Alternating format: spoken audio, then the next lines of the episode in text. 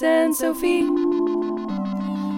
Welkom op de april-editie van Felix en Sophie. In felle concurrentie uh, met Ajax, maar toch een mooi volle zaal. welkom allemaal. Vanavond gaan we het hebben over de reden. De reden in het publieke debat. We hebben de vraag gesteld, is de vraag nog wel te redden? niet zozeer als vraag, dan toch wel een verzuchting over het hedendaagse publieke debat. Hoe het politieke midden zich vooral bezighoudt met rendementsdenken en het uitruilen van wederzijdse belangen. Terwijl aan de flanken de emoties van de ontevreden burger uh, vaardig worden bespeeld zonder al te veel acht te slaan op de feiten. We kiezen de feiten die ons van pas komen als gelegenheidsargumenten en ontkennen glashard die onze standpunten zouden weerspreken. Hoe elkaar bestrijden in praatprogramma's en op social media, op de persoon spelen, elkaar afserveren, of waar we juist comfortabel in onze eigen bubbel blijven. Niet luisteren, maar vooral meningen verkondigen. Ja, hoe anders was dat in het verleden? In het oude Griekenland waren de vrije burgers, overigens alleen welgestelde mannen, te vinden op de markt. Vrijmoedig gingen ze met elkaar in gesprek over rechtvaardigheid, de staatsinrichting, het goede leven, wat moed inhoudt en waar kennis is. De oude Grieken, ja, die zagen de reden als het praktische verstand dat ons in staat stelt de waarheid te vinden in de dialoog. De markt was de publieke ruimte van de oudheid. Tijdens de verlichting bereikte reden haar hoogste status. De reden als drijvende kracht van vooruitgang en productie van kennis.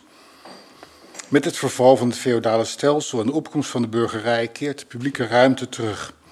Kant zelf spreekt over de publieke sfeer, waar je voor jezelf en hardop denkt met anderen. Moedige burgers oefenen hun geest en welbespraaktheid in de salons door rationeel en beargumenteerd met elkaar van gedachten te wisselen. Deze praktijk zou in hun ogen het recept zijn voor de rechtvaardige samenleving en de vreedzame coexistentie van staten. Of ligt dat toch genuanceerder? Want terwijl Socrates de markt afstruinde naar vrije burgers die zwanger zouden zijn van de waarheid, waren sofisten aan de overkant bezig hun leerlingen te trainen in de retorica, de welbespraaktheid. Daarbij deed de waarheid er totaal niet toe. Er waren alleen maar meningen. Het ging er slechts om de ander te overtuigen. Kennelijk was er toen al ook al een verschil in gelijk hebben en gelijk krijgen. Ja, een Kierkegaard bijvoorbeeld verzuchtte dat mensen de vrijheid van meningsuiting als compensatie gebruikten voor de vrijheid van denken. Dus kennelijk is die verzuchting over de rol van de reden in het publieke debat van alle dag. Is de dialoog in onze hedendaagse publieke ruimte redelijker dan we menen te zien? Misschien maakt de idealistische reden van de verlichting ons blind voor een meer alledaagse reden die stilletjes stand houdt tussen al het emotionele tumult. Nou ja, dat, dat gaan we vanavond onderzoeken met drie sprekers die hun licht zullen laten schijnen over de reden in het publieke domein.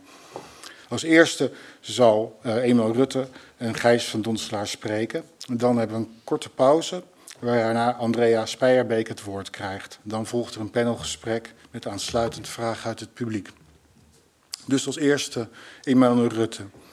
Eenmaal Rutte is filosoof. Hij is als onderzoeker en docent verbonden aan de faculteit Geesteswetenschappen van de Vrije Universiteit Amsterdam zowel binnen het Abraham Kuyper Centrum voor Wetenschap en de Grote Vraag als binnen het Centrum Ethos voor Maatschappelijke Transformatie.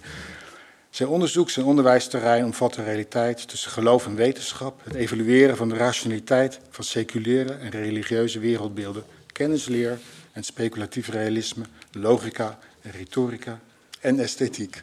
Eenmaal welkom.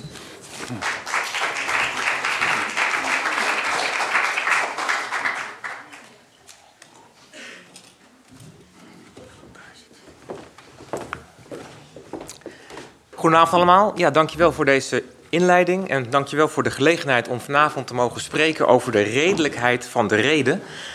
En meer precies de status van de reden. Hè? Wat is nu de status van de reden in onze laatmoderne cultuur?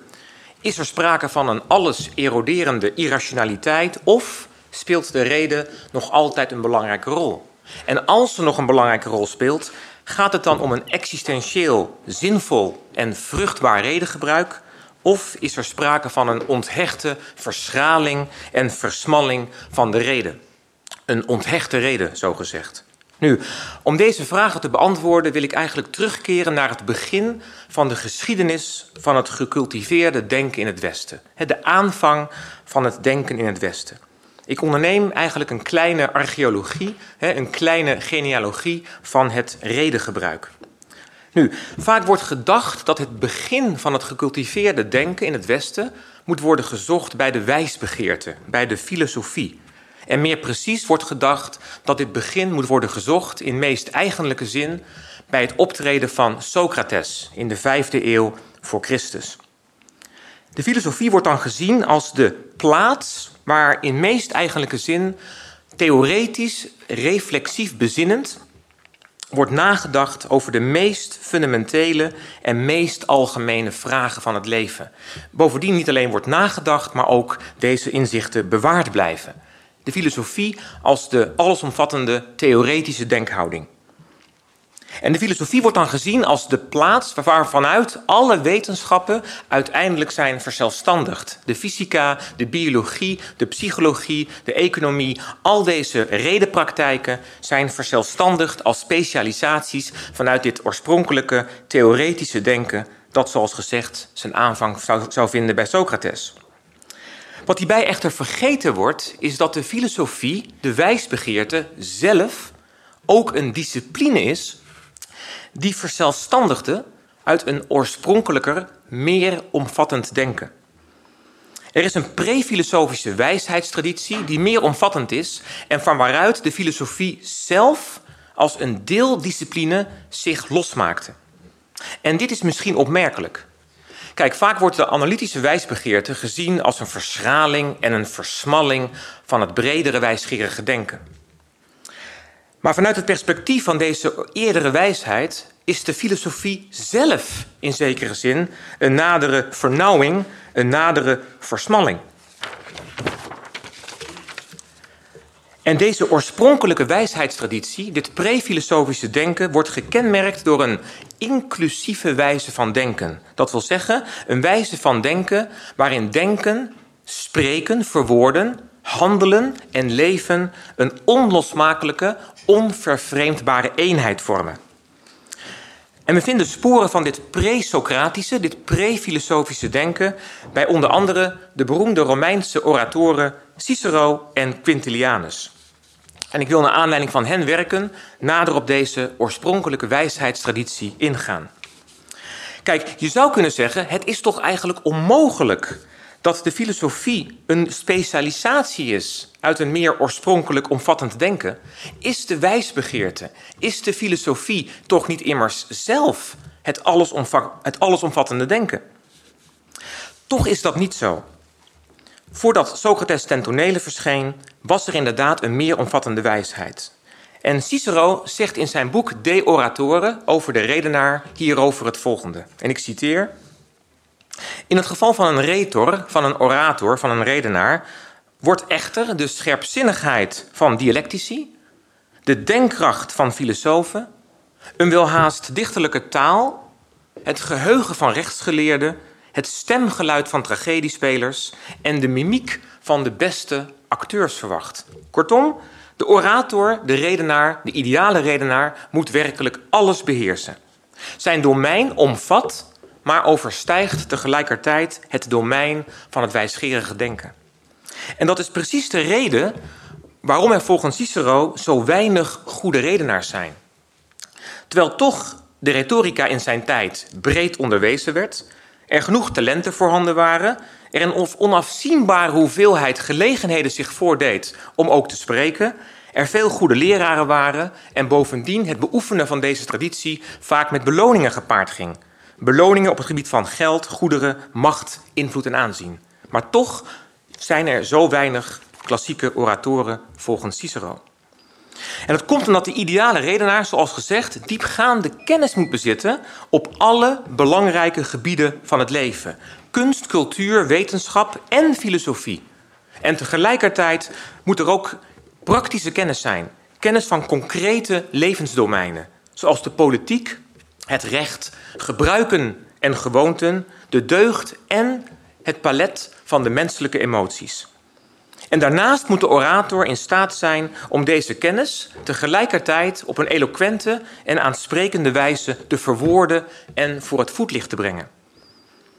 Daarbij is het ook somatisch, ook het lichaam speelt mee. Het gaat om het effect van stemgebruik, om oogopslag, om gelaatsuitdrukkingen en om lichaamshouding. Kortom, het gehele mens zijn, de gehele menselijke existentie resoneert mee in deze oorspronkelijke traditie. Nu, hoe duiden we nu deze pre-filosofische, pre-Socratische wijsheid? In De, Oratoren duidt Cicero deze oorspronkelijke wijsheid als een innige eenheid. Hij praat over een innige eenheid van retorica en filosofie. Hij noemt de oorspronkelijke aan de filosofie voorafgaande wijsheid een wijsgerig verantwoorde retorica. En geen retorisch geïnformeerde filosofie. Hij legt het primaat dus bij de retorica. Maar deze oorspronkelijke wijsheid is een wijsgerig verantwoorde retorica. Het is een retorica die niet tegen de waarheid ingaat, maar het is een retorica die in dienst staat van de waarheid. Nu, dit grote geheel der welsprekendheid is derhalve de allesomvattende wijsheid. Het is een universeel vermogen die het gehele leven bestrijkt. Kijk, wat Cicero eigenlijk wilde, was tot een verzoening komen van filosofie, retorica en politiek. Hij wilde opnieuw een synthese creëren tussen denken en leven. Wat Cicero eigenlijk Socrates verweet, is dat Socrates zich terugtrok uit het openbare leven. Dat de filosofie een splitsing inaugureerde tussen denken en leven, tussen denken en verwoorden.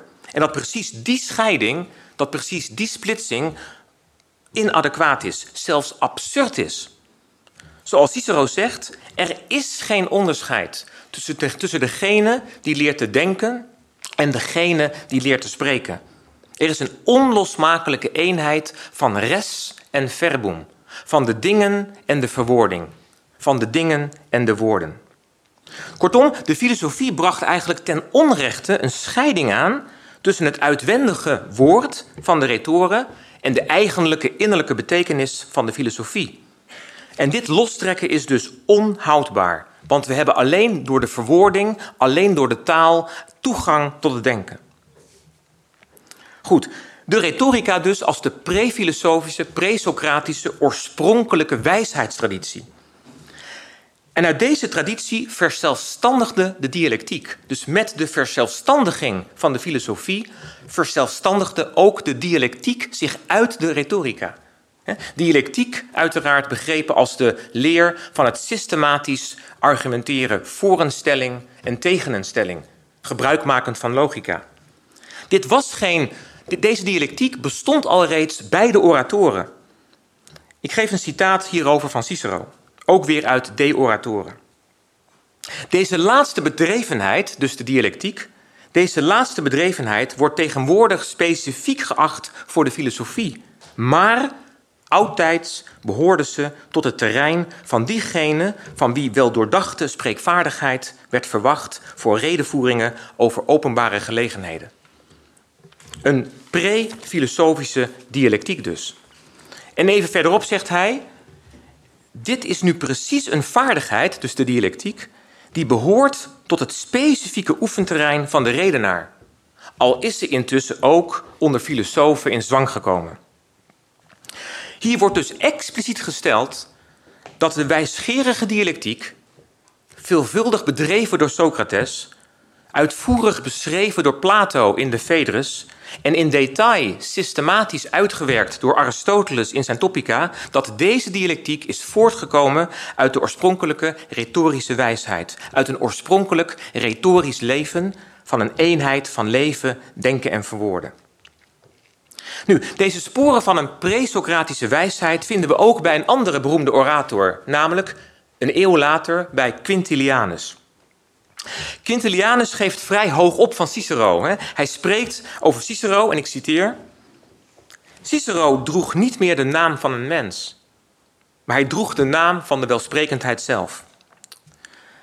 Toch gaat Quintilianus niet, niet gemakkelijk met Cicero mee. Hij legt een aantal andere accenten. In de eerste plaats merkt Quintilianus op dat de filosofie zich niet zelfstandig verzelfstandigde uit de retorica. Het was veel eerst zo dat de oratoren, dat de oratoren zelf het meer wijsgerige onderzoek binnen die oorspronkelijke wijsheid als het ware loslieten. Ze lieten het los. En ik citeer Quintilianus: Hierdoor hield het zich niet langer op in de praktijk en in het volle licht van het forum, maar trok het zich terug in de scholen. En even verderop zegt Quintilianus, verwijst het naar Cicero, dat alles wat er over het rechtvaardige, het ware, het goede en hun tegendeel gezegd wordt, dat dit alles uiteindelijk tot het domein van de orator behoort. En dat wanneer filosofen erover spreken, zij eigenlijk de wapenen hanteren van de redenaars. Quintilianus legt ook andere accenten. Hij verbindt de oorspronkelijke wijsheidstraditie ook als een eenheid van moraal en taalbeheersing. Ik citeer Quintilianus. Daardoor komt het ook dat in verschillende boeken gesteld is dat het vermogen tot spreken, het vermogen tot spreken, voortvloeit uit de diepere bronnen der wijsheid. Hetgeen zou verklaren waarom al een tijd lang moraal en taalbeheersing door dezelfde docenten onderwezen wordt. En even verderop, wanneer hij praat over die oorspronkelijke eenheid tussen retorica en filosofie, stelt Quintilianus, en ik citeer: Voorts is het een feit dat de mens zich boven de andere schepsels verheft door zijn denken en door zijn spreken. Waarom zouden we dan niet aannemen dat zijn deugd evenzeer in de welsprekendheid als in het denken gelegen is? Dus weer die koppeling tussen beide. Goed, die oorspronkelijke wijsheidstraditie kan onder andere aangetroffen worden bij enkele van de tien klassieke Attische oratoren. We kunnen denken aan Lysias, we kunnen denken aan Isocrates. Maar ook kunnen we deze vinden bij een aantal wijze staatsmannen, zoals Pericles en bijvoorbeeld Cato. Ook kunnen we denken aan Griekse wijsgeren, althans wijsgerige oratoren, zoals Gorgias en Protagoras. En natuurlijk bij de retoren Cicero en Quintilianus zelf. Nu, kunnen we daarnaast iets meer precies aangeven hoe de filosofie zich dan verzelfstandigde uit deze pre-Socratische wijsheid? Hoe vond die verzelfstandiging dan plaats? Om dat te begrijpen moeten we in het kort iets vertellen over het retorische weten en de systematiek daarvan. Quintilianus maakt een onderscheid tussen de strijdvraag en de status van een geschil. Elk geschil heeft een strijdvraag en een status. De status van een geschil is de uiteindelijke grondvraag, zou je kunnen zeggen, die aan de strijdvraag ten grondslag ligt. En voorbeelden van strijdvragen zijn onder meer: Heeft Antonius Cato bestolen? Was het diefstal? Was de diefstal rechtvaardig? Wat zegt de wet precies over diefstal? Of is deze rechter bevoegd recht te spreken? Allerlei verschillende type strijdvragen met allemaal hun eigen status. Nu, die strijdvragen, en dat is de kern, die strijdvragen kunnen zelden met louter rationele argumenten worden afgehandeld. En dit is precies de reden dat de retorica naast het verstand, naast de logos, altijd ook het ethos, het karakter en het pathos, de emoties, de affecten, aandoeningen, gevoelens van de mens meeneemt. Dus de ethos en de pathos niet tegenover de reden stelt, maar kiest voor een inclusieve reden waarin de ethos en de pathos als elementen meegenomen worden. En bovendien deze normatief ethos, affectieve pathos reden ook koppelt aan een eloquente en adequate verwoording. Nu, volgens Quintilianus splitste de filosofie zich af van het oorspronkelijke weten door in feite zich te gaan specialiseren in de algemene strijdvragen. De filosofen gingen zich richten op de algemene strijdvragen. Voorbeeld, dient de deugd om zichzelf of om iets anders nagestreefd te worden? En de specifieke strijdvragen, moet Antonius veroordeeld worden? Is Cato bestolen? Die werden voortaan overgelaten aan de oratoren. Maar die oorspronkelijke, daarmee ging dus iets verloren. De gedachte dat redelijk denken altijd meer is dan strikt logisch redeneren. Zelfs meer is, zelfs meer is dan het naast tussen de logos in het spel brengen, het karakter in het spel brengen, zin en waarde in het spel brengen, het gemoed en de affecten in het spel brengen, dat het zelfs nog meer is dan dat. Namelijk ook altijd een onvervreemdbare koppeling aan taalgebruik, aan stijl, aan woordgebruik. Kortom, aan de lexus, aan de verwoording. De stijl wordt dus essentieel voor het denken. De uitdrukkingswijze, het taalgebruik, wordt essentieel voor het denken. En dan gaat het niet alleen over correct spreken, over helder spreken, maar het gaat ook over levendig, kleurrijk taalgebruik, eloquent taalgebruik. Tegelijkertijd merkt Quintilianus op dat we de stijl, het taalgebruik, niet mogen overschatten. En hij verwijst daarmee ook weer naar Cicero. En ik citeer: We dienen stijl bovendien niet te overschatten. Want rijkdom aan inhoud brengt vanuit zichzelf rijkdom aan woorden voort. En als de behandelde stof zelf waardevol is, verleent dat vanzelf glans aan de woorden. Een sobere induiding dus van het stijlgebruik. Goed, dat uiteengaan van de retorica en de filosofie had gevolgen ook voor de retorica zelf. Doordat het wijsgerige denken werd losgemaakt van de retorica, verschaalde, versmalde uiteindelijk ook de retorica. We kregen een schoolse retorica. Een retorica die zich begon te verliezen in regelsystemen, in schoolsystemen. En deze verscholsing van de retorica kan begrepen worden als een versmalling of als een verschraling ten opzichte van die oorspronkelijke retorische wijsheidstraditie. Goed, het aanvankelijke, dus het aanvankelijke grote geheel van de welsprekendheid kan dus beschouwd worden als het allesomvattende, allesomvattende denken, waarin dus werkelijk alles samenkomt. Kortom, de oorspronkelijke retorica is in feite een culminatie waarin de gehele mens met al zijn disposities wordt gerealiseerd, waarin de hele mens met al zijn eigenschappen resoneert.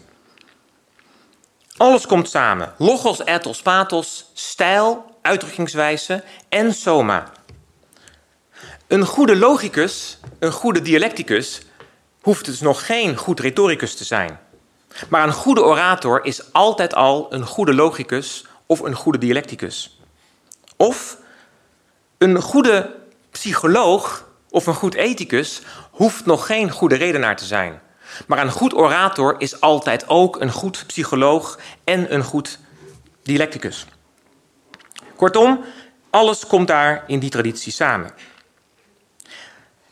Laten we nou eens terugkeren naar die oorspronkelijke vraag. Wat is redelijk denken? Is er in onze tijd nog sprake van redelijk denken?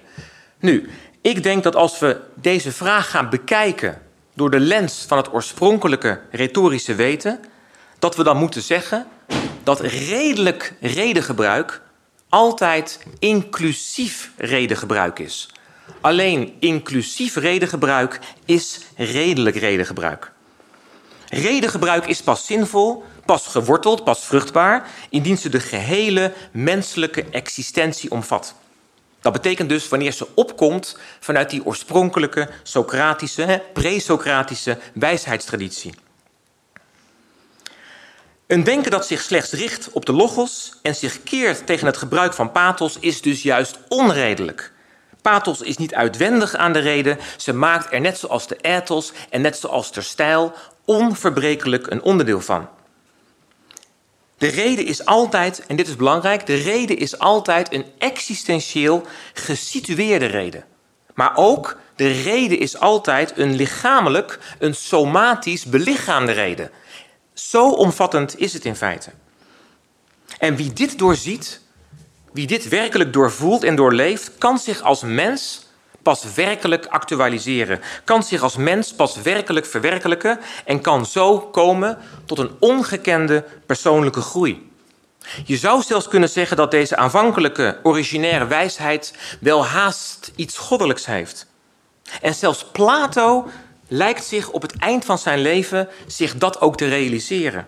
Wanneer hij in de Phaedrus uiteindelijk spreekt over een hoge retorica, een retorica gericht op waarheid. Niet voor niets hadden de Epicuriërs bijvoorbeeld geen enkele belangstelling voor retorica en, en poëzie. Want zij ontkenden namelijk dat het goddelijke in onze wereld zich kan manifesteren. Nu, door ons weer toe te leggen, door ons weer toe te leggen op dit oorspronkelijke, vergeten retorische weten, door deze pre-Socratische, pre-filosofische wijsheidstraditie opnieuw in onze tijd te activeren, door dat te doen, zullen we onszelf een grote dienst bewijzen. En de generaties na ons. Indien we dit namelijk niet doen, zullen we vervallen in ofwel louter logosmatig denken, dat geen recht doet aan de gehele mens en daardoor abstract blijft, daardoor onthecht blijft, of we zullen vervallen in misleidend emotioneel effectbejag. misleidend, emotioneel, feitenvrij effectbejag. En beide paden zijn buitengewoon irrationeel, zoals de oorspronkelijke presocratische wijsheidstraditie ons vanaf nu hopelijk blijvend zal weten voor te houden. Ik dank jullie wel voor jullie aandacht.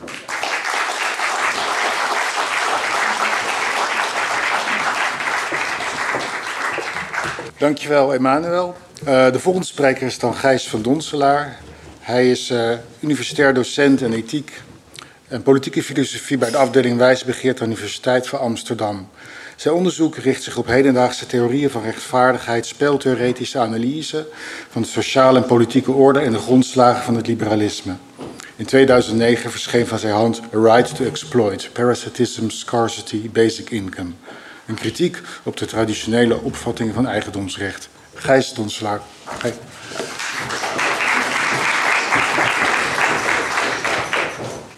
Ja, goed. Um, dank voor de uitnodiging, dank voor de inleiding. Ik vond het een mooi verhaal. Ik ben benieuwd of we in de discussie nog iets kunnen uitwisselen. Um, maar ik begin even toch wel uit een beetje een ander vaatje te tappen. Uh, de vraag was, die mij gesteld werd, of ik iets kon zeggen over de vraag of de reden nog wel gered kan worden. En dan in het bijzonder in het publieke debat. Dus niet zozeer in het filosofische debat als wel in het publieke debat. En um, wat mij betreft is het stellen van de vraag eigenlijk het beantwoorden van de vraag. Waarom? Waarom? Wel nu, omdat u van mij een antwoord verwacht. Klopt, hè? Is de reden nog te rijden in het filosofisch debat? Daar ga ik iets over zeggen en dat zal zoiets als een soort antwoord moeten bevatten. Maar wat voor soort antwoord? Verwacht u van mij dat ik hier dreigementen ga uiten, zodat u gaat geloven wat ik wil dat u gaat geloven? Nee. Eh, verwacht u van mij openlijk geweld? Nee, dat ligt minder voor de hand, niet waar. Waarom? Nou, kijk, we hebben het wel over strijd, woordenstrijd, pennenstrijd. En er is ook wel een neiging om dat metaforisch als volgt te verbeelden. Hier ziet u uh, Rousseau en uh, Voltaire die het met elkaar aan de stok hadden. En hier verwisseld zijn in een vuistgevecht. Kijk, hier ligt uh, Emile en daar ligt Henriade. Um, maar ja, dat vatten we natuurlijk op als metaforisch. Dus, en waarom eigenlijk? Nou, omdat we wel weten dat de dreigementen met geweld. Uh, we zijn het allemaal wel een beetje eens, denk ik, met John Locke. Die immers zegt: om de gezindheid van de ziel te veranderen, zal geen lijfstraf helpen. Met andere woorden, dreigementen en geweld veranderen niet de gezindheid van de ziel. Ze kunnen uw gedrag wel beïnvloeden, maar ze kunnen niet beïnvloeden wat u werkelijk denkt. En dat is toch wellicht waar, waarvan u verwacht dat ik uh, dat uh, hier ga proberen te doen. Namelijk beïnvloeden hoe u werkelijk denkt. Maar dan blijven dus over als mogelijkheden. Um,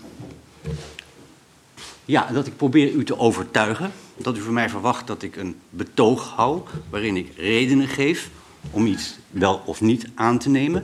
Argumenten geef, dat ik een beredeneerde positie inneem. Um, dan wel u verwacht, nou ja, openlijk geweld hebben we nu uitgesloten, dat ik u probeer retorisch te, te overreden.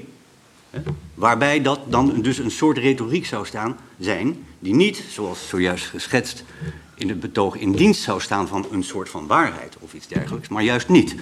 Dat verwacht u ook niet van mij, hoop ik. Of als u het wel doet, dan zullen we zien hoe we daarop moeten reageren. sta ik hier om u te indoctrineren in plaats van te, ehm, te, te overtuigen. Ben ik hier bezig, hebt u wel er wat aan als u weet dat ik van plan ben u te manipuleren?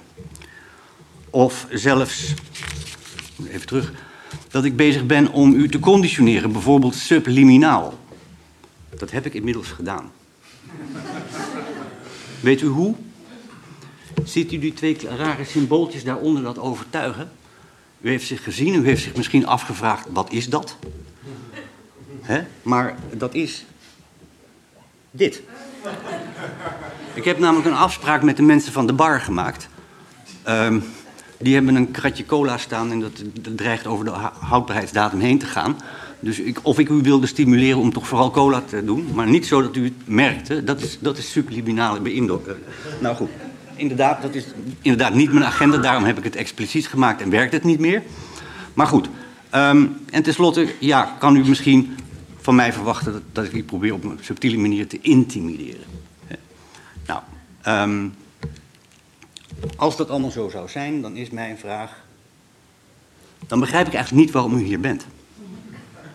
En dan vind ik ook eigenlijk zelf liever niet dat ik hier zou staan als u dit van mij verwacht. En bovendien, uh, dan kunnen we nu beter naar huis gaan, want dan zien we misschien nog de tweede helft van Ajax. He? Dan hebben we wat beters te doen. Dus dat was mijn bijdrage.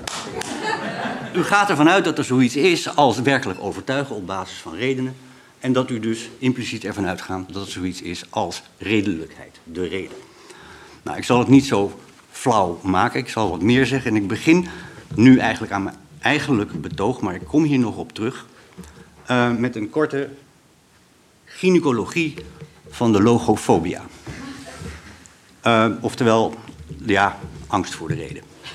Of zoiets dergelijks. En de titel van mijn betoog is eigenlijk deze. We beginnen bij Francisco Goya, die ooit een schilderij maakte, of althans een uh, afbeelding van zichzelf. En hier staat de slaap van de reden. En dat is wat de slaap van de reden voortbrengt. Wat was dat? De slaap van de reden, vandaar gynaecologie, baart monsters. Baart monsters. Dat is wat we nu gaan onderzoeken. Wat zijn die monsters? Wie zijn die monsters? Nou, we kennen er inmiddels tenminste drie bij naam. De zogenaamde monsters van de achterdocht. Nietzsche, Marx, Freud. Zij allemaal maken de reden verdacht, maken ook het beroep doen op redelijkheid in het publieke debat verdacht op de volgende manier. En er is enige overeenkomst. Bijvoorbeeld Nietzsche. Alle beroep op reden en redelijkheid is eigenlijk, eigenlijk de wil tot macht van de zwakkeling. Degene die de oerstrijd heeft verloren waarbij de klasse der meesters en slaven ontstond. Marx, het beroep op de redelijkheid, op het redelijke debat, is eigenlijk niets anders dan de bourgeois strategie in de klassenstrijd om het proletariaat eronder te houden. En dan hebben we Freud, in wie ik iets minder thuis ben. Dus dat weet ik niet zo goed, maar het heeft iets met seks te maken en drives en zo. Weet ik veel. Maar we moeten even opletten, wat zijn nou de gedeelde kenmerken van dit triumviraat van het wantrouwen? Um, ze weten beter wat u beweegt dan u zelf. Ze kennen uw onbewuste drijfveren en uw verborgen agenda beter dan u zelf. Misschien kent u hem zelf wel helemaal niet is die zelfs ontoegankelijk voor u. Um, bovendien zijn ze daarin nogal stellig. Ze reageren nogal, uh, laten we zeggen, ja, met veel aplomb op mogelijke tegenwerpingen. Ze zeggen soms letterlijk: wat heb ik met tegenwerpingen te maken? Nietzsche. He? En wat ze vooral vaak doen, en dan heb ik het niet alleen over hen zelf expliciet, maar vooral ook de hele schare volgelingen, waarover straks meer, die ze hebben. Uh, ze vinden als je een bezwaar maakt, dan is dat precies een uiting van dat waar je toch al van verdacht werd. Dus als je tegen Nietzsche zegt, wat nou, hoezo begint strijd waarbij de natuurlijke klasse van slaven ontstaan en klasse, uh, natuurlijke klasse van meesters. Ja, dat je dat zegt, dat blijkt, dat daaruit blijkt dat jij een natuurlijke slaaf bent. Ja, hè, hè, zo is de cirkel snel rond. Uh, tegenspraak wordt dus vaak juist gezien als een bewijs voor het beweerde. Ja, goed. Dan hebben ze natuurlijk volgelingen. En die volgelingen hebben ook bepaalde karakteristieken. Uh, ze kenmerken zich in hogere mate dan andere filosofen door epigonisme. Ze hebben hè, hun volgelingen, die beschouwen degene die ze volgen inderdaad als idolen. Die worden raad gepleegd over iedere levensvraag die ze zou kunnen aandoen. Ze uh, op het dweepzieke af soms. Ze hangen fotootjes op van. Uh, nou ja, goed. Kijk, ik heb ook filosofen die ik bewonder. John Rawls bijvoorbeeld. Maar het is geen heilige. Ik kan zelfs duidelijk dingen aanwijzen in zijn theorie waarvan ik vind dat hij serieuze fouten heeft gemaakt. Daar schroom ik niet voor. Maar bij de volgelingen van dit soort monsters van de achterdocht is dat vaak zelf te verzoeken. En verder hebben mensen, die, de volgelingen, een zekere neiging tot zelfverheffing. Net zoals de oorspronkelijke auteurs zelf. Ze weten het beter. Ze doorzien iets wat anderen niet doorzien. Ze staan een trapje hoger dan de rest van de gewone mensheid. Ja, goed. Um, soms kunnen zich komische taferelen afspreken. Namelijk wanneer we deze meesters van de achterdocht op elkaar loslaten. Dan krijg je bijvoorbeeld dat Nietzscheanen over Marxisten zeggen dat dat eigenlijk cryptochristenen zijn die uh, met hun, hun paradijsverhaaltjes uh, over de socialistische heilstaat eigenlijk het, uh, het christendom een kwartslag hebben gedraaid. Hè? Maar net zo zegt Marx over, Marxisten zeggen over Freudianen, nou ja, die Weense kwakzalver, die, die, die zag de, de zielenroerselen van de, van de bourgeois hysterische vrouw aan voor de zielenroerselen van de hele mensheid. Hè? Dat is, dus dat, klopt ook al helemaal. En dan van Freudianen, echt, ik heb het niet allemaal zelf bedacht hoor, wat ik hier neerzet. Die zeggen van Nietzsche dat, die, ja, dat, dat, dat zijn ophemeling van de oude Grieken en de mentaliteit die zij erop nahielden. Dat is eigenlijk uh, gesublimeerde homoseksualiteit. En, en, kijk eens naar die Fallische snor. Dus dus dat, dat is echt de speeltuin, die drie bij elkaar. Dat is uh, goed. Um, ik begin eventjes overnieuw en ik kom met mijn eigen tri triumviraat. Um, waarin manifesteert zich de reden en de redelijkheid? Het is niet in het loutere filosoferen. Het is iets van de praktijk waarbij mensen van, eh, van vlees en bloed zijn betrokken. Die, zeg maar, in een debat zijn verwikkeld. Als wij... Uh, ja, oh ja, dat vergeet te zeggen, ze krijgen ook jonkies.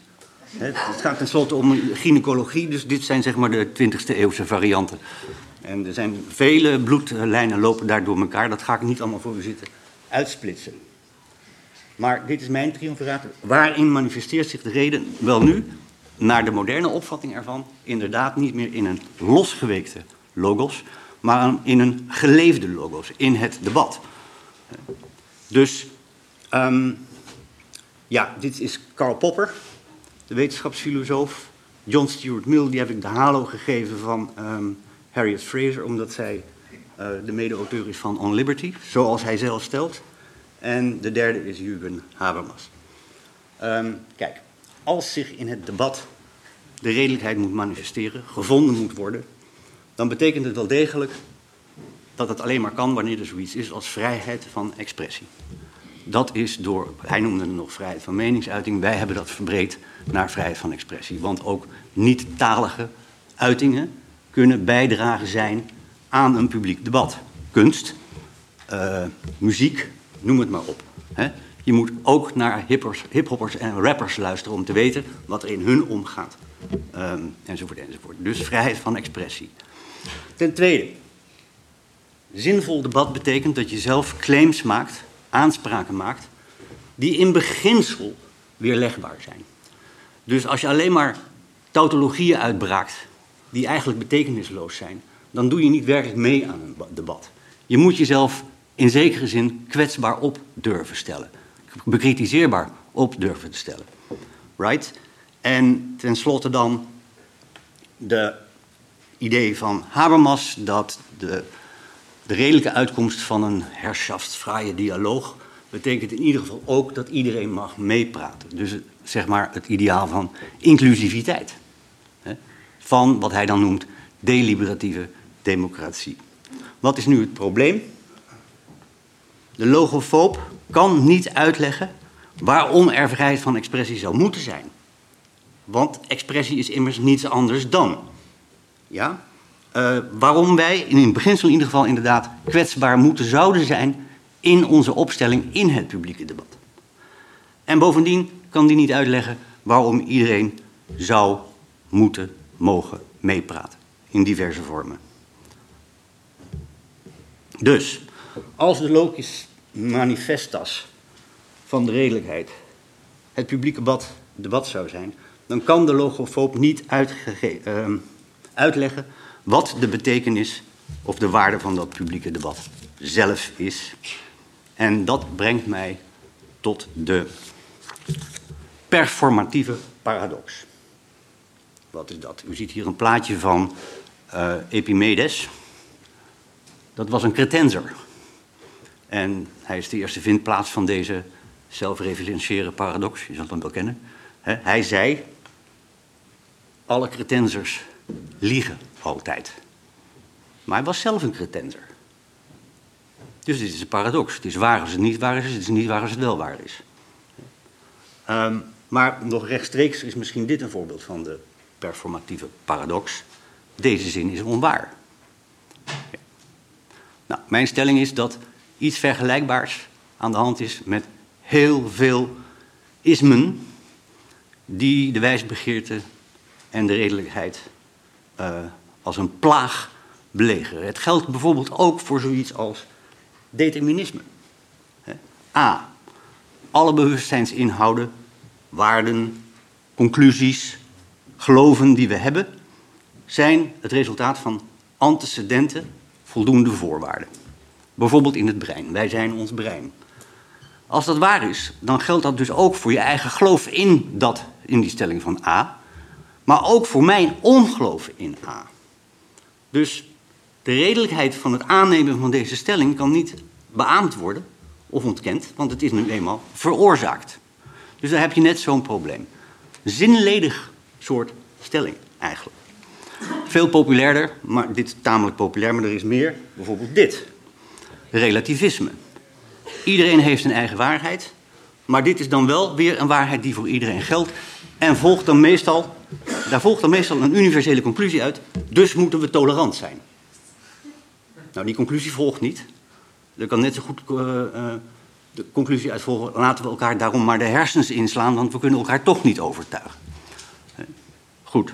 Nou, het modernere perspectivisme is eigenlijk een variant van relativisme, maar eentje waar ik meer sympathie voor heb. Want perspectivisme, namelijk alle waarden en waarheden, zijn afhankelijk van het perspectief dat je inneemt. Sluit in beginsel niet uit dat je meerdere perspectieven zou kunnen innemen. Dan heb je toch weer een opening naar het idee van dialoog, debat.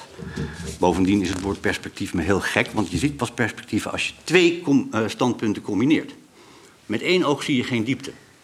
Met twee ogen pas zie je diepte. Als je wil horen waar een geluid vandaan komt, heb je twee oren nodig. Anders hoor je geen richting. Als daar een klap, kijk ik daarheen. Dat komt omdat mijn ene oor iets anders hoort dan het andere oor. Dus perspectivisme veronderstelt zelfs al het combineren van standpunten. Goed, nou de laatste lood aan deze stam is dus die logofobia waar ik het over had.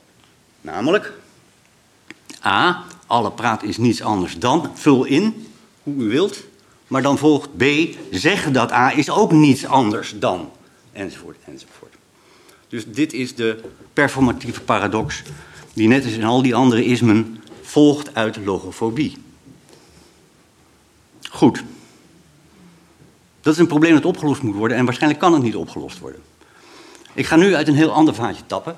En dat is namelijk het foefje dat logofoben en andere, uh, ja, alle logofoben eigenlijk uh, op ons toepassen, wanneer wij ons op de redelijkheid uh, um, beroepen, nu eens eventjes op hun toepassen. En kunnen we dus de fanatieke ontmaskeraars misschien zelf ontmaskeren? Nou, dat kan hoor. Het is namelijk een heel erg klein foefje dat heel makkelijk is. En het gaat als volgt. Je begint te vragen, wie heeft er belang bij het ontkennen van de rol van de reden? Het is dus een jijbak, een toekopen. Ja? Qui bono. Wie heeft er belang bij het uh, twijfel zaaien aan de reden? Nou, dat is natuurlijk heel duidelijk. Dat is iemand die kennelijk weinig van de redelijkheid te verwachten heeft. Iemand die weet dat de eigen standpunten niet te verdedigen zijn. Zo iemand heeft het nodig om een beroep op de redelijkheid als een grote maskerade voor te stellen, als een samenzwering om de eigen waarheid terug te sturen naar waar die vandaan komt, de onderbuik. Nou, dit geldt voor filosofen en iedereen gelijk, maar we hebben natuurlijk een speciale variant van de logofobie, dat is de logofobie vuurs volk. Logofobie heeft een vooral aantrekkingskracht op de teleurgestelden in het, eh, die in het openbare hun debat hun zin niet krijgen omdat ze de argumenten niet aan hun kant hebben. En zich daarom liever verschuilen achter infantiele slogans en one-liners die niet uitgelegd of verantwoord hoeven te worden. Nou heb ik dus gedaan met de logofoben wat zij met mij proberen te doen. Een trucje, een foefje, goedkoop, lafhartig, voos, vuig. Ja, we kunnen elkaar wel maskers proberen blijven af te rukken. Maar ik verzeker u dat de laatste ontmaskering geeft ons dit te zien. We kunnen elkaar niet meer aankijken. Het is de dood in de pot. En het laatste publieke debat gaat er dan vervolgens zo uitzien. Niet eens wel eens, ja, je hoort de messen al geslepen worden achter je rug. Terug naar Goya. De slaap van de reden baart een monster dat zijn eigen kinderen opeet. Hoezo retoriek? Dank u wel.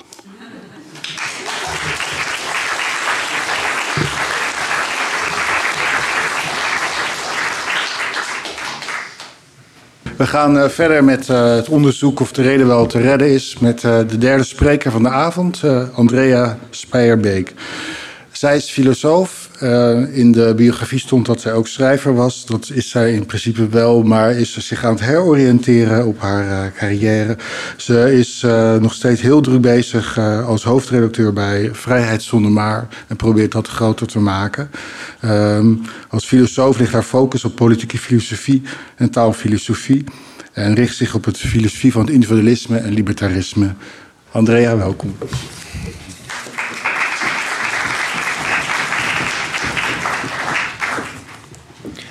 Dankjewel. En leuk dat ik mag uh, concluderen hier voordat we naar het panel gaan. Nog uh, twee opmerkingen vooraf. Ik vond het heel interessant om te horen hoe Emmanuel en Gijs het over de reden en redelijkheid hadden, alsof het concepten zijn die niet met elkaar in strijd zijn. Dus ik wil het daar misschien in het panel nog over hebben. Um, ja. We zouden het vanavond eigenlijk niet over kentheorie hebben, of niet, niet te zeer. Um, vooral inderdaad over het publieke debat, want kentheorie is nogal theoretisch.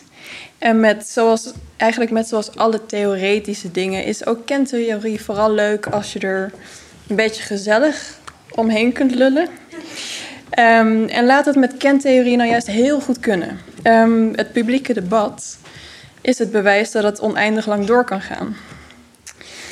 Wat kan ik weten? Wat moet ik doen? En wat mag ik hopen? Zijn vragen die tot de verbeelding spreken. En op zich is het goed dat mensen zich af en toe eens afvragen wat ze moeten doen met hun leven, wat ze eigenlijk weten en waarop ze nog mogen hopen. Het publieke debat gaat heel ergens anders over. Namelijk over wat we weten wat we moeten doen en waarop we mogen hopen. Het inzetten van een beroep op rationaliteit in publieke discussies is in zekere zin wat geniepig te noemen. In die zin dat het de indruk wekt dat de conclusies die volgen uit essays en ruminaties, die goed en slim gebruik maken van wat redelijk is, een zekere universele autoriteit bezitten. Claims die verder gaan dan algemene uitspraken als het is beter dat het klimaat op aarde leefbaar blijft, want iedereen heeft er bij lang bij om in leven te blijven, vallen buiten de dingen die met de reden alleen kunnen worden afgeleid en begeven zich op het gebied van ideologie en persoonlijke voorkeur. Of de zin we kunnen alleen de wereld redden van de ondergang als een supranationale overheid het klimaat reguleert, wordt geuit door een filosoof of een politicus of een politicus-filosoof. Of door iemand in de comment secties van Facebook die de deze en niet correct toepast, maakt voor de waarheid van de uitspraak verder niet zoveel uit. Een van de kenmerken van algemene of universele uitspraken die met de reden alleen af te leiden zijn, is dat iedereen ze kan afleiden. Daar heb je geen publieksdebat tussen partijen voor nodig. Dus wat is de rol van de reden in het publieke debat als we de reden moeten begrijpen als iets diepers dan platte retorica? Niet dat retorica plat hoeft te zijn. Toen ik zelf nog regelmatig stukjes schreef voor de mainstream media, zoals Brainwash, die, ik moet zeggen, niet de meest mainstream is, beperkte ik mij meestal tot het in 200 woorden ophelderen van linguïstische verwarring, die bijna altijd ten grondslag lag aan de oeverloze discussies over allerhande actuele onderwerpen. Is het seksisme om te zeggen dat vrouwen vaker kiezen voor werken met mensen en mannen vaker voor werken met dingen? Afhankelijk van ideologische oriëntatie denkt u nu misschien ja of nee en wie weet iets heel anders. Ik benaderde die vraag zoals ik alle vragen benader waarover ik nog nooit heb nagedacht, totdat ik de vraag kreeg. Met een houding van geen idee. Laten we kijken wat dit woord betekent en hoe het wordt gebruikt. De uitkomst van die column was, in mijn eigen ogen, een mini-filosofisch onderzoek en mogelijkerwijs een bijdrage aan het verminderen van linguïstische verwarring in de wereld. Zoals wel vaker was ik ook hier de lone lunatic die de opdracht van om de reden toe te passen op een arbitrair thema serieus nam. Als mensen de oorsprong van een woord willen weten, kunnen ze dat ook zelf opzoeken. Wikipedia heeft altijd een sectie etymologie. Waar mensen echt op zitten te wachten, is een hooggeleerde dame of heer die de eigen mening op een wat eloquentere wijze verwoordt, zodat mensen deze kunnen delen met vrienden die al hetzelfde denken, of ermee in de hand de tegenstander om de oren kunnen slaan. Of zoals nu vaak gebeurt, intern de stroop op van de tegenstander aan vollarden trekken door de column te delen in een omgeving waar überhaupt geen tegenstanders zijn. Als een column niet gaat over welke van meestal twee partijen gelijk heeft, dan verliezen veel lezers snel een interesse. Mijn ervaring. Maar waarom zou het uitmaken of een filosoof of een journalist of willekeurig wie ergens voor of tegen is? Hoe is wat ik weet relevant voor wat we allemaal weten? En hoe wordt wat moet ik doen in de publieke ruimte ineens? Wat moeten we, CQ, de politiek hieraan doen?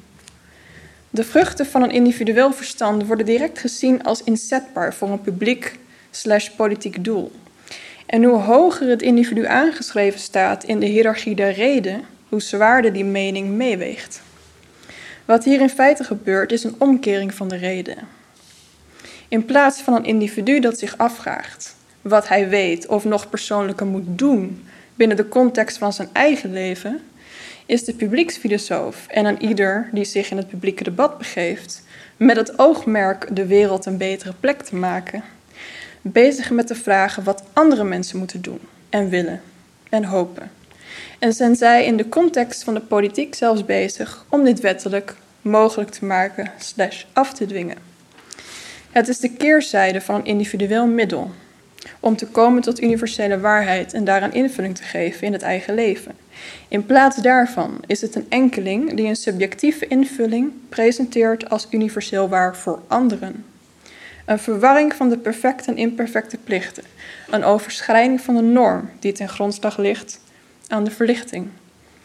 Het niet behandelen van volwassenen als kinderen door een ieder vrij te laten in zijn eigen invulling van het goede leven.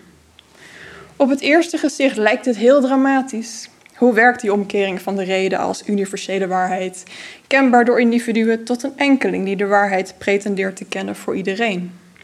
Het is een keerzijde van dezelfde medaille. Als een gereedschap dat iedereen toegang geeft. En iedereen in bezit heeft, toegang geeft tot universele waarheden, is de omkering daarvan dat een enkeling toegang heeft tot universele waarheden die gelden voor iedereen. Niet zo'n grote stap. Als iedereen er toch bij kan, dan waarom niet één iemand voor iedereen? In het geval van algemene verboden is dit onproblematisch en zelfs wenselijk. Niet iedereen hoeft voor zichzelf uit te vinden dat moorden geen goed idee is in een samenleving waar de meeste mensen niet vermoord willen worden. Maar deze algemeenheden zijn zo vanzelfsprekend dat je er geen externe interpretator voor nodig hebt. Er hoeft geen categorisch imperatief aan te pas te komen om kinderen te doen inzien dat iets wat ze zelf niet wensen te ondergaan ook niet wenselijk is voor een ander. Een vage bekendheid met karma, de gouden regel of een andere variant van hetzelfde is daarvoor voldoende. Het wordt gevaarlijk als mensen ons dingen proberen te verkopen als algemeen geldig die niet vanzelfsprekend zijn. Zeker als die niet wetenschappelijk zijn en helemaal als ze politiek georiënteerd zijn. De manieren om dit te doen zijn ons allemaal bekend. Het claimen van het algemeen belang, of zelfs de algemene wil als mensen echt achterlopen, te kennen en te respecteren zoals politici dat vaker doen. De een wat schaamtelozer dan de ander. Meestal gaat zo'n verkooptruc als volgt. Er wordt een beroep gedaan op iets wat wel vanzelfsprekend is, of dat lijkt. Iedereen is voor betaalbare zorg. Wie is er nu voor zorg die veel te duur is? Of een sociale wet. Wie is er voor asociale woningen? Wie komt er graag voor uit tegen anderen of zichzelf dat hij eigenlijk asociaal is? Of de zorg ook daadwerkelijk betaalbaar is, of de sociale huurwoningen nu echt goed zijn voor het creëren van een betaalbare woningmarkt, en of de wet tegen, van geweld tegen rubbereenden echt beter is voor de rubbereend, doet er niet meer toe. Hooguit een onderzoeksjournalist die daar nog onderzoek door doet, maar who cares? Of een heet hangijzer, de Panama Papers. Dat is al een tijdje geleden, maar er wordt nog steeds flink onderzoek naar gedaan. Onderzoeksjournalisten die bezig zijn met de Panama Papers, zoals Follow the Money, wat ik graag lees, nemen ook vreemd genoeg klakkeloos aan dat overheden betere dingen zouden hebben gedaan dan de hebberige miljonairs die de belastingen probeerden te ontwijken of ontduiken. Maar weten ze dat ook beter? Weten ze dat ook zeker, dat overheden dat beter weten?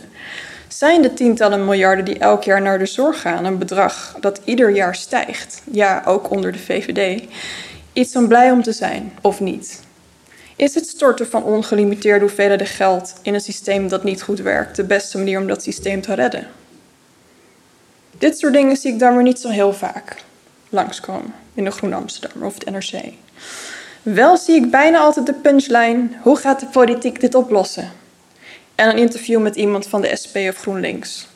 Of natuurlijk aan de andere kant. Over een Kamerdebat en of wetsvoorstel. Je kunt denken van ja, maar zo gaat het in Nederland. En daarin heb je gelijk. Maar wat heeft dat te maken met waarheidsvinding? In filosofische zin. Wat heeft dat van doen met het individu dat zelf nadenkt over wat de beste manier is om bijvoorbeeld de zorg te redden, in plaats van het door de media grijs gekoude riedeltje, waar veel publieke figuren zich ook voor lenen, namelijk meer publiek geld naar X en meer politieke aandacht voor X. Dit soort taal is onderdeel van het zijn van een deelnemer aan het publieke debat in een land met een democratisch overheidsstelsel als dat van Nederland. Het staat zelfs expliciet in veel over-ons secties van bijvoorbeeld een Groene of NRC of een willekeurig ander krantje of opinieblad. Hun taak is om de actuele discussies te voeren en ze hapklaar te maken voor politieke actie. Maar volgt uit het feit dat er belasting wordt ontdoken dat de mazen in de wet moeten worden gedicht om onze verzorgingsstaat overeind te houden? Misschien wel. Iets wat vanzelfsprekend lijkt, omdat het door iedereen wordt herhaald, onderschreven, verteld, gepredikt, hoeft niet ook vanzelfsprekend te zijn. Daarvoor heeft ieder individu de mogelijkheid om te oordelen of het ook klopt wat opiniemakers, journalisten, politici en zelfs filosofen zeggen. Nu leven we inderdaad in een vrij land, zogenaamd vrij land, met vrijheid van meningsuiting en mag iedereen zijn eigen oordeelsvermogen uitbesteden aan anderen wat hij wil die het naadloos inpassen in een grotere structuur waar ieder individu verplicht in moet meedraaien. En dat is ook wel zo handig. Maar als we de reden willen redden of überhaupt ontdekken in het publieke debat, moet de voornaamste vraag bij een actueel onderwerp misschien niet zijn wie heeft gelijk, welke van de twee partijen die worden genoemd in het kader van dit artikel. Of ik hoop dat Rutger Brechtman gaat zeggen wat ik toch al denk. Of wow, John Oliver totally murdered state president met die sikke spoof. Of iets anders. Maar eerder is het waar en misschien belangrijker. Als ik in China woonde, zou ik dit nog steeds een vanzelfsprekende spin vinden. En waarom wel of niet? Er zit geen limiet aan deze bevraging. Je kunt hem toepassen op de democratische structuur zelf, binnen de mogelijkheidsvoorwaarden waarvan de kwaliteitsmedia toch stevast opereren en waarbinnen het publieke debat wordt gevoerd. En ook helaas waarbuiten journalisten zo vaak niet lijken te kunnen denken. Buiten zelfs wat je op de middelbare school hebt geleerd over het best mogelijke systeem. Buiten alle sociale en maatschappelijke normen. Buiten alle culturen, buiten je accidentele en politiek inzetbare eigenschappen zoals ras, geslacht of geloof. Als je met die gedachte kijkt naar het publieke debat, wat zie je dan? Is publiek debat geschikt voor dit soort radicale, zelfs revolutionaire redenen? Of is zoiets niet denkbaar in een land als Nederland? Maar nu de keus.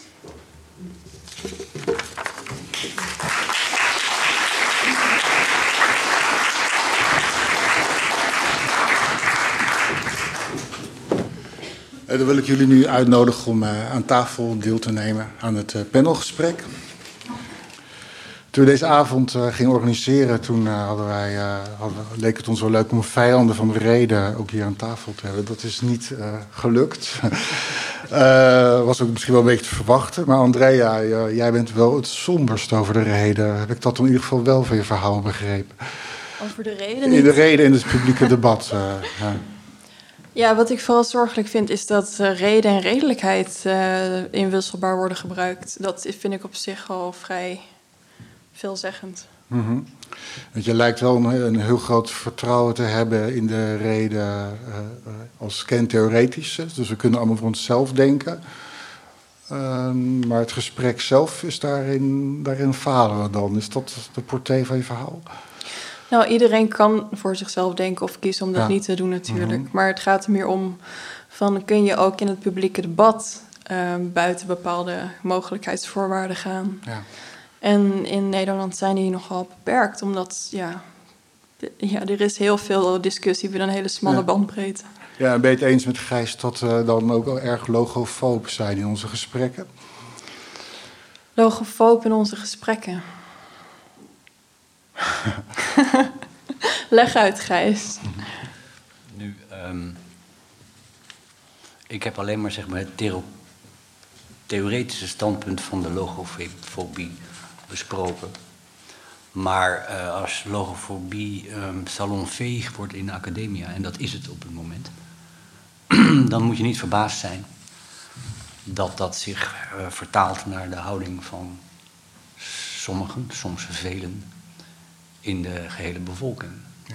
En met logofobie bedoel je daarmee reden, redelijkheid, nou ja, allebei? Bijvoorbeeld het populaire Foucauldianisme van de laatste drie decaden. Um, meestal noemen ze zichzelf links. Maar ze hebben wat mij betreft wel de weg bereid voor populistisch rechts. Jij, begon inderdaad over de Masters of uh, Suspicion en de Monsters zelfs of Suspicion, inderdaad. Um, tot, um, wat je daar uiteindelijk uh, ook over zei, was dat zij, zich, uh, dat zij de performatieve paradox uh, begaan. Ja, want ze willen zelf wel serieus genomen worden. Ja. Dat is een beetje gek. Ja. En dan is het... jij, alles wat jij zegt is bedoeld om mij te manipuleren, maar wat ik zeg over mm -hmm. jou of tegen jou, ja. dat moet serieus genomen worden. Ja. Dat is raar. Het is asymmetrisch, maar is, er niet, is het ook niet onredelijk om mensen op het begaan van een paradox uh, af te serveren? Of is er wat anders aan de hand? Nee, kijk, als jij, als jij zegt dat jij erop uit bent om te manipuleren, dan loop ik weg. Ja. Ik laat me niet. Ik la, ik, ja. ik, ik laat, als, je, als je meent wat je zegt, dat ook jij mij probeert te hersenspoelen, net als ik mm -hmm. jou, dan zeg ik, nou, dan zijn we klaar met praten. Okay, ja. En dan is dus het publieke debat dood. Mm -hmm. Daarom zeg ik, uh, de logofobie eet zijn eigen kinderen op. Ja, ja ik, ik vraag even op door, omdat het, dat het uh, de logica zie ik er wel van in, maar de, de analyse die Bob Marx van, de, van het klassenstelsel maakt, heeft toch ook los van zijn metafysica met Nietzsche, daar kan je toch wel uh, op ingaan. Ja, zeker. Maar je moet wel, uh, kijk, als je zegt iedereen is gedetermineerd door de klassenverhoudingen en de onderliggende productieverhoudingen. Mm -hmm. Hoe komt het dan dat dat voor jou niet geldt? Ja, ja, ja. Um, dus de, dan, je moet altijd claimen dat er voor iemand een mm -hmm. uitweg is en wel ja. in het bijzonder voor jouzelf. Mm -hmm. um, luister, ik ben een halve Marxist. Hè? Maar, maar nogmaals, hij is, maar hij is voor mij geen icoon en ik heb zijn portret Nee. niet boven Mhm. mijn bureau hangen. Ja, ja. Eh, ehm, dus er zitten, ik, ik geloof grotendeels die analyse, Mhm. maar niet in de deterministische kant ervan. Nee. Eh, dus ja, natuurlijk is het zo dat veel beroep op de reden is beroep de burgerlijke reden, maar Mhm. de burgerlijke reden is niet de reden. Nee. En dat weten we sinds Marx. Ja. Dus, hè, dus, dus linksom of rechtsom, Ja. je kunt niet volhouden dat het deterministisch waar is en tegelijkertijd claimen dat je zelf aan die determinisme Ja. ontsnapt.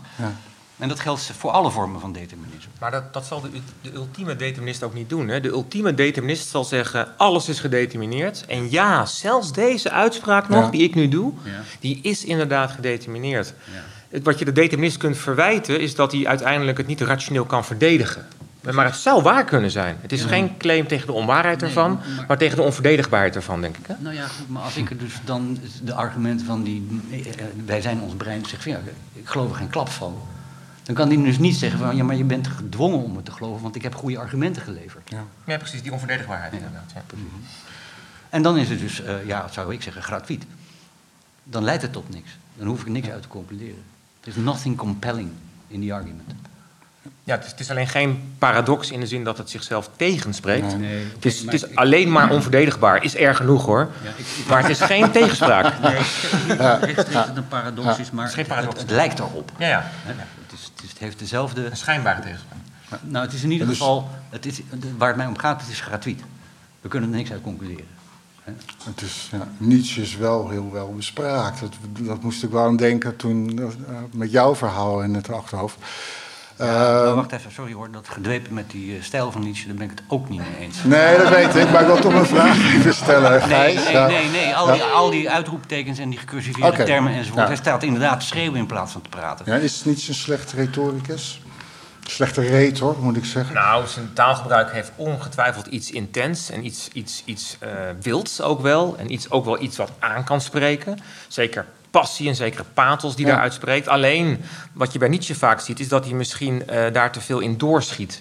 Ja. Dus dan wat Aristoteles over een, over een orator zegt, is dat je moet het midden weten te houden. Mhm. Ook in de oratie, ook in de retorica moet je met Zoals je ik- stijl... Zoals, zoals ik net. moet je met je stijl het midden weten te houden. En je moet je stijl als het ware passend laten zijn. Dus Ja. passend bij de inhoud.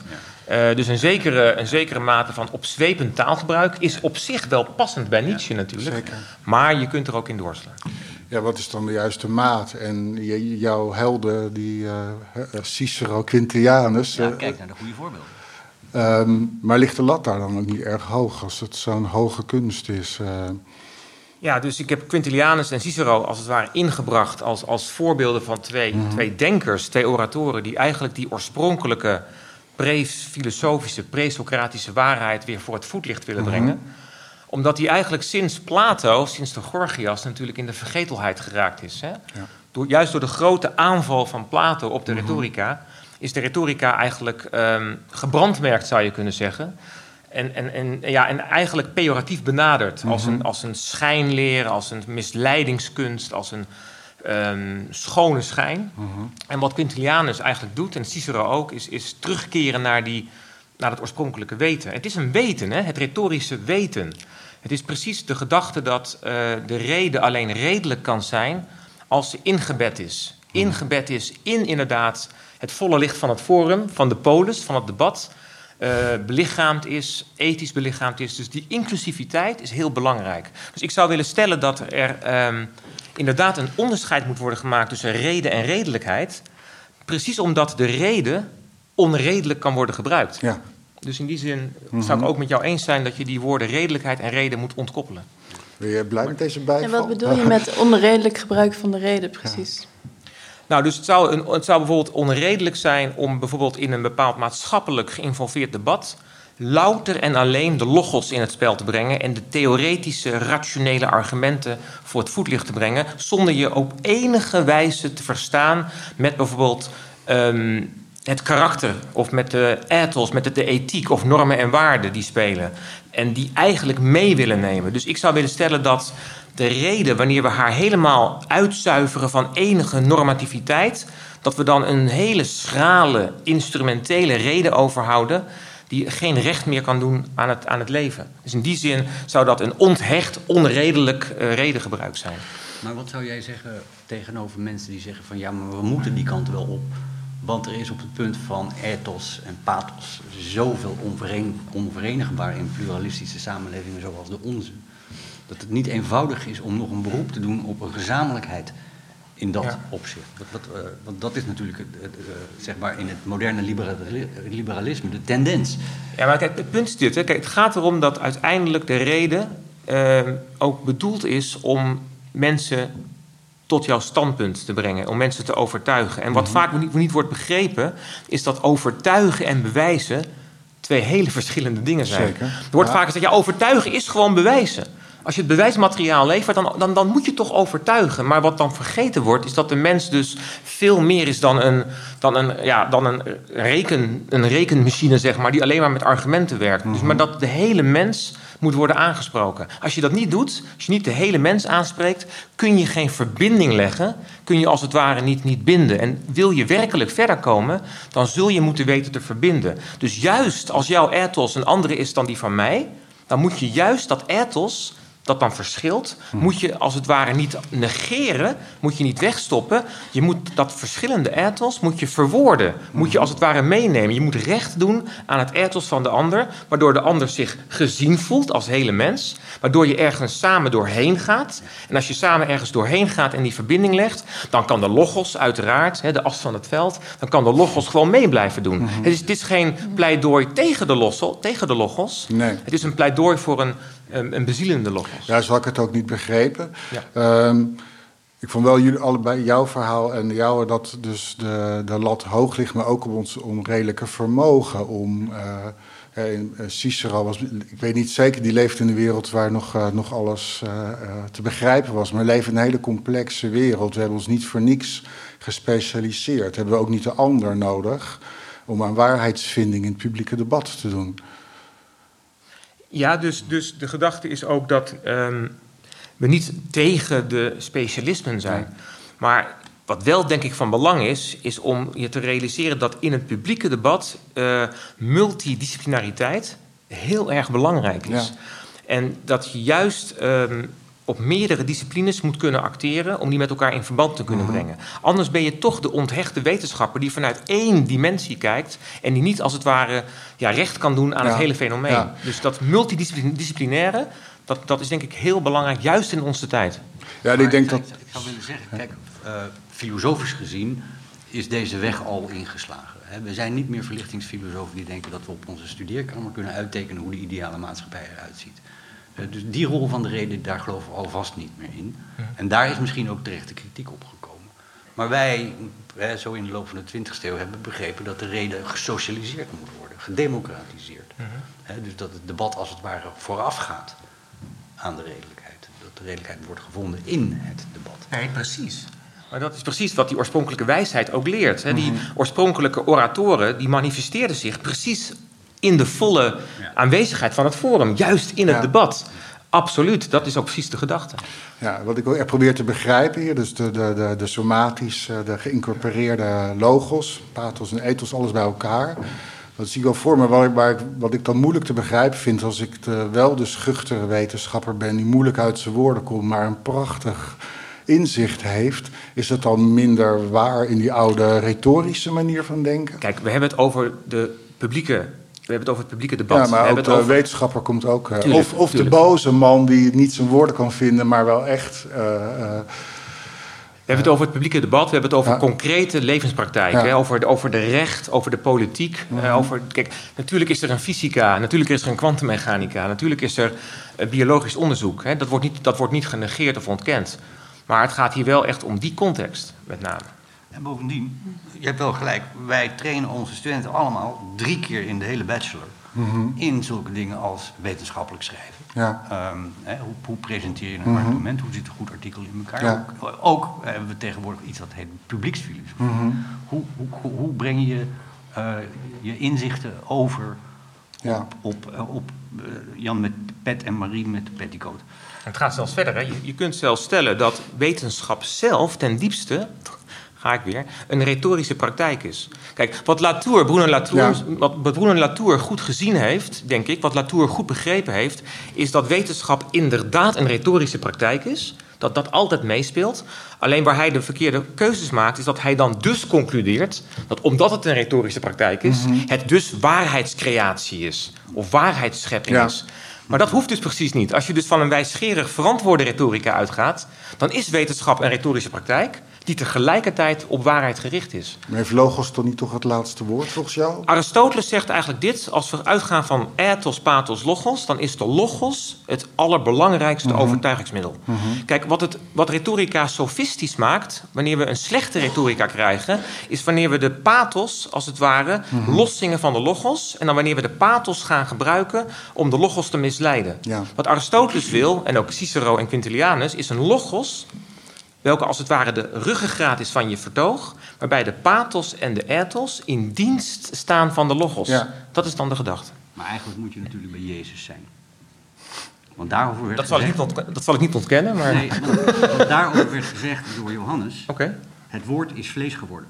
Ja, in, in den beginnen was het woord. En het woord was bij God. En alles is door het woord geworden wat geworden is. Als je die passage leest, Johannes 1, en je gaat erover nadenken. In, een, in den beginnen was het woord, logos. Ja. Want de oorspronkelijke betekenis van logos is precies woord. Hè? geen, geen logica of reden, nee, woord. In den beginnen was het woord en door het woord is alles geworden wat geworden is. Als je dat retorisch leest, dan zie je precies de macht en de magie en de kracht van het woord. Ja. Het scheppende woord. Met een controversiële interpretatie van Johannes. Vanuit de retorica. Vanuit de retorica. Maar die andere interpretatie deel ik ook hoor. Dus. André, hoe zie jij dat? De, de retorische vermogens, eh, zou dat een middel kunnen zijn om de, de heersende manier van onderzoeksjournalist en... Mm, Nee, want als je alleen de reden redelijk mag toepassen om het correct of volledig te Ja. doen, dan moet je dus alle random eh, bullshit die op dat moment speelt meenemen in je argument. Ehm, ja, op die manier ga je nooit iets interessants doen. En dat is misschien waar het publieke debat ook zo voorspelbaar en eh oeverloos is. eh, omdat je, je moet al die argumenten gaan Ja, meenemen. je wordt Ja. eigenlijk beperkt om te denken buiten wat op dit moment toevallig het Ja, geval is. ja. En wat mensen op dit moment toevallig allemaal vinden. En wat we allemaal redelijkerwijs vinden op dit moment. En of daar waarheid in zit, de kans is bijna 100% dat dat niet het geval is. Maar dat doet er nu toe. Mhm. Want de reden en redelijkheid eh, zijn schijnbaar hetzelfde ding. Dus wat is de nut er nog van? Ja, ik moet me heel erg inhouden om niet naar een oplossing te vragen. Eh, maar er zit natuurlijk wel iets, iets solipsistisch in. Dat je dan dus kennelijk buiten het debat, eh, het debat vervuilt eigenlijk je eigen denken dan. Nee, het vervuilt niet je eigen denken, maar als je wordt gedwongen om alles aan te nemen wat nu het geval is, voordat je iets eh, mag Ja. inbrengen, dan kun je alleen maar marginale verschillen eh, Mhm. suggereren.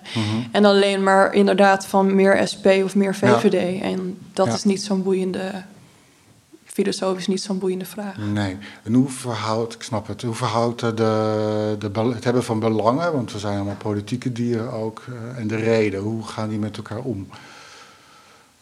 Nou. Ja. Kijk, we hebben allemaal belangen. Zeker. Private interesses, private standpunten. Mhm. Maar ehm, kijk, waar gaat het om? In een democratie oefenen we gezag over elkaar uit. Ehm, dat wil zeggen, we zijn zowel eh, auteur van het beleid of de wetgeving als subject daarvan. Mhm. Het fundamentele idee is dat dat met zich meebrengt, wil je dat gezag legitimeren, dat het gevoerde beleid tegenover iedereen verdedigbaar is. Mhm. Eh, ook als dat compromissen zijn, als er Ja. compromissen zijn. Nou, dat kan alleen maar zo zijn. Ik zit nu gewoon Habermas na te praten. Mhm. Ehm, als dan ook iedereen inderdaad in dat debat gehoord wordt, wat voorafgaat aan Ja, die meningsvorming. En ehm, de- je, je verliest dus gezag als democratie, wanneer je democratie niet deliberatief is, wanneer sommige mensen daarin niet gehoord worden. Mhm. Dat is het idee. Mhm. Dus, en dat, ja, goed, dat is redelijkheid. Redelijkheid is beleid. Redelijk beleid is beleid dat tegenover iedereen in principe verdedigd kan worden. Niet iedereen kan volledig zijn zin krijgen, dat weten we allemaal. Maar wel alle, eh, je kunt wel streven naar een soort beleid wat tegenover iedereen verdedigbaar is. En dat is het als iedereen heeft kunnen meepraten. Ja, Habermas is natuurlijk uh, die, uh, is een, uh, een, mooi betoog voor hoe, hoe communicatie, communicatie en rationaliteit. Ja. Nou ja, goed, maar de lat ligt wel. Ja, ja, ja. Hoe, zit dat met onze belangen? Nou, ieders belang moet meegewogen worden, ieders interesse, mm -hmm. ieder viewpoint moet meegenomen worden. Niet kan iedereen alles krijgen wat hij wil. Dat is een, een, een hè, er is zeg maar milde schaarste. Ja. Het kan niet anders, mm -hmm. anders had je überhaupt geen politiek nodig. Of, of, als de helft van ons dood moet, dan helpt politiek niet meer. Mhm. En als uh, je sowieso door kan leven zonder iets te delen, dan hoeft politiek ook niet meer. Nee, precies. Maar belangen en waarheid, daar zit denk ik een spanningsveld. Nee, ja. Dus, dus wat Habermas natuurlijk ontwikkeld is dat idee van de procedurele reden. Het volgen van procedures en de mhm. redelijkheid daarvan. Kijk, wat een Cicero zou kunnen zeggen, stel dat hij op Habermas zou mogen reageren. En wat hij ook, en wat, en wat, en wat hij ook stelt in zijn De, de Oratoren is dat, kijk, macht speelt overal in mee. Ook in het denken zelf. En wat Cicero eigenlijk Socrates verwijt, is niet alleen maar dat Socrates zich uit het openbare leven toch min of meer teruggetrokken heeft om dat contemplatieve denken, dat mhm. theoretische denken als het ware te verabsoluteren, maar ook dat Socrates volgens Cicero niet inziet dat macht ook in het denken zelf meespeelt. Dat is eigenlijk natuurlijk uh, Foucault uh, enfant la lettre natuurlijk. Hè?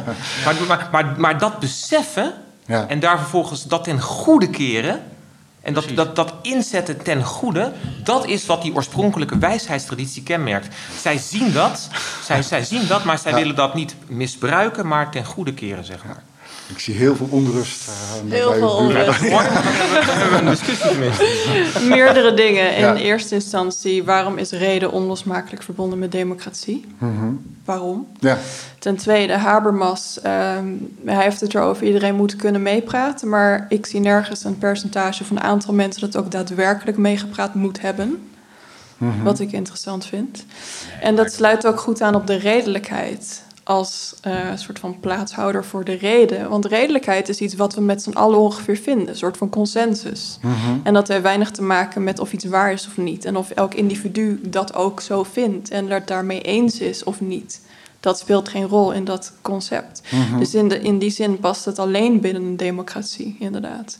Maar de reden is een ander concept. En dat is in principe niet gebonden aan democratie. Historisch wel, absoluut. Mhm. Maar het heeft een grotere potentie. En wat is die potentie? Nou ja, niet gebonden aan een politiek systeem. Mhm. Het individu is niet alleen bij gratie van de democratie.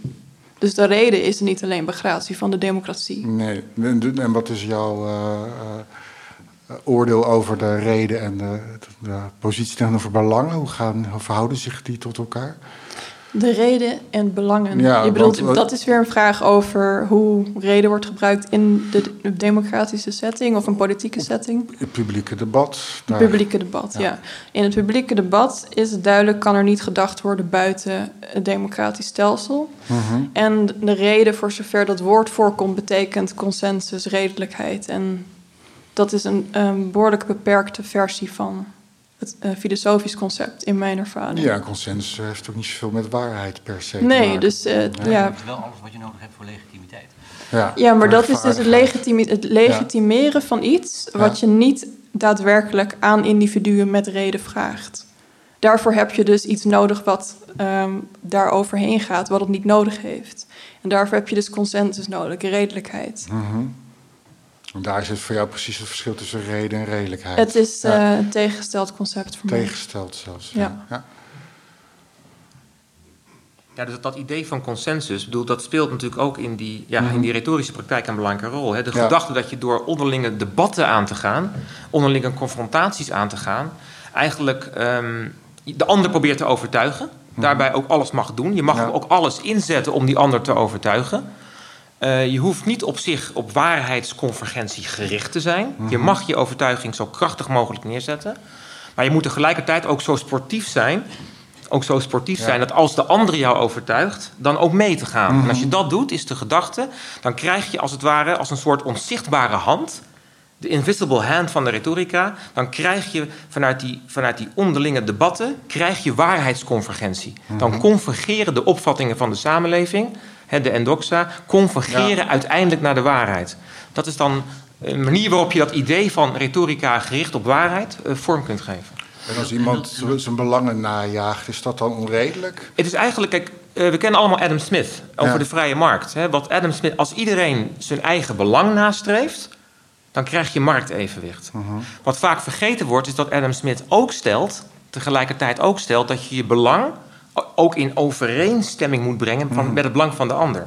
Ja. Als je dat doet, iedereen streeft zijn eigen belang na, maar je probeert ook het belang van jezelf in overeenstemming met de ander te brengen, dan krijg je marktevenwicht. Dat is hier in de retorica ook zo. Je mag voor je overtuigingen gaan, zet ze sterk neer, doe het, probeer de ander te overtuigen, maar wees ook zo sportief om je te laten overtuigen. Als aan die twee voorwaarden voldaan is, dan krijg je geen marktevenwicht, maar dan krijg je waarheidsconvergentie. Ja, ja. En dat is een hele interessante these, die ik denk die nog steeds eh, stand houdt. En wat is de status? Een beetje afsluitende vragen. Dus als we nu naar het hedendaagse debat kijken. En, eh, wat is volgens jullie dan eh, de status daarvan met, de oog op, met jullie oog op de reden? Ja, dus, dus om het heel concreet te maken, neem nu zeg maar de, het populisme, het is al even kort genoemd, en de repliek op het populisme. Kijk, wat de meest verkeerde repliek op het populisme is, is om de pathos verdacht te maken. Ja, zij spreken vanuit de onderbuik. Ja, Nee, de gedachte is niet dat we de pathos moeten negeren en dat we een louter logisch verhaal moeten gaan vertellen. Maar je moet als repliek op het populisme zelf ook de pathos inzetten. Ten goede. Met een enerverend, aansprekend verhaal komen. Die, dat ook inderdaad de emoties mag aanspreken. Dat de gevoelens mag beroeren. Daar moet je niet voor weg willen lopen. Dat moet je als het ware in de logos willen opnemen. Gijs. Dus je moet met je eigen onderbuik komen leuren. nee, nee, nee, nee. nee. Nee, nee, Kijk, maar, maar ik, wil- ik wil best over, even door over eh, praten. Het is gewoon heel duidelijk dat mensen die met hun onderbuik spreken... ook weigeren om zich te laten uitnodigen voor discussiesprogramma's op de tv... tenzij ze zeker weten dat ze daar niet teruggesproken zullen, tegengesproken zullen worden. Ze worden wel gevraagd, maar ze komen niet. Want dan moeten ze uitleggen wat, met- wat ze met die slogan bedoelen. Wat ze met die one-liner bedoelen. Daaraan onttrekken zij zich. Dus zij zijn logofoob. Bang voor het gesprek. Bang voor het woord. Hm? En eigenlijk is hun, hun verborgen agenda om ons het zwijgen op te leggen. Niet andersom. Ja, dat zijn precies die twee ontaardingen die ik noemde. Ofwel de ene ontaarding dat we, dat we als het ware emotioneel effectbejag krijgen. Emotioneel effectbejag dat puur feitenvrij is. Of we krijgen die onthechte verschraling naar de logos. Maar dat zijn twee ontaardingen. Vind ik Hè? ook. Dus daar, we moeten tussen die twee kliffen moeten we doorzeilen, zeg Ja, en dat, en dat, die cliff die heet, eh, dus eh, die Skilla is het ene begrip, dus- en de straat er tussendoor, waar je wel zes mannen aan verliest, dat is zo. Die heet publiek debat. Ik denk dat we heel ver ja, in elkaar, elkaar eens zijn. Ja, ik eh, geloof dat dat inderdaad de rol is van het publieke debat, maar laat de reden erbuiten. Oké, mooie laatste woorden. Mij moet hier ook mee eh, stoppen. Dank jullie wel voor jullie bijdrage aan dit eh, debat en jullie mooie lezingen. Eh, dan sluiten we de avond af. En de volgende keer eh, maken we een sprong eh, naar de filosofie van de geest en de science fiction. Want stel ons de vraag of in de toekomst, of in principe, of filosofisch gezien, de geest te uploaden is op een of andere manier. Dank jullie wel.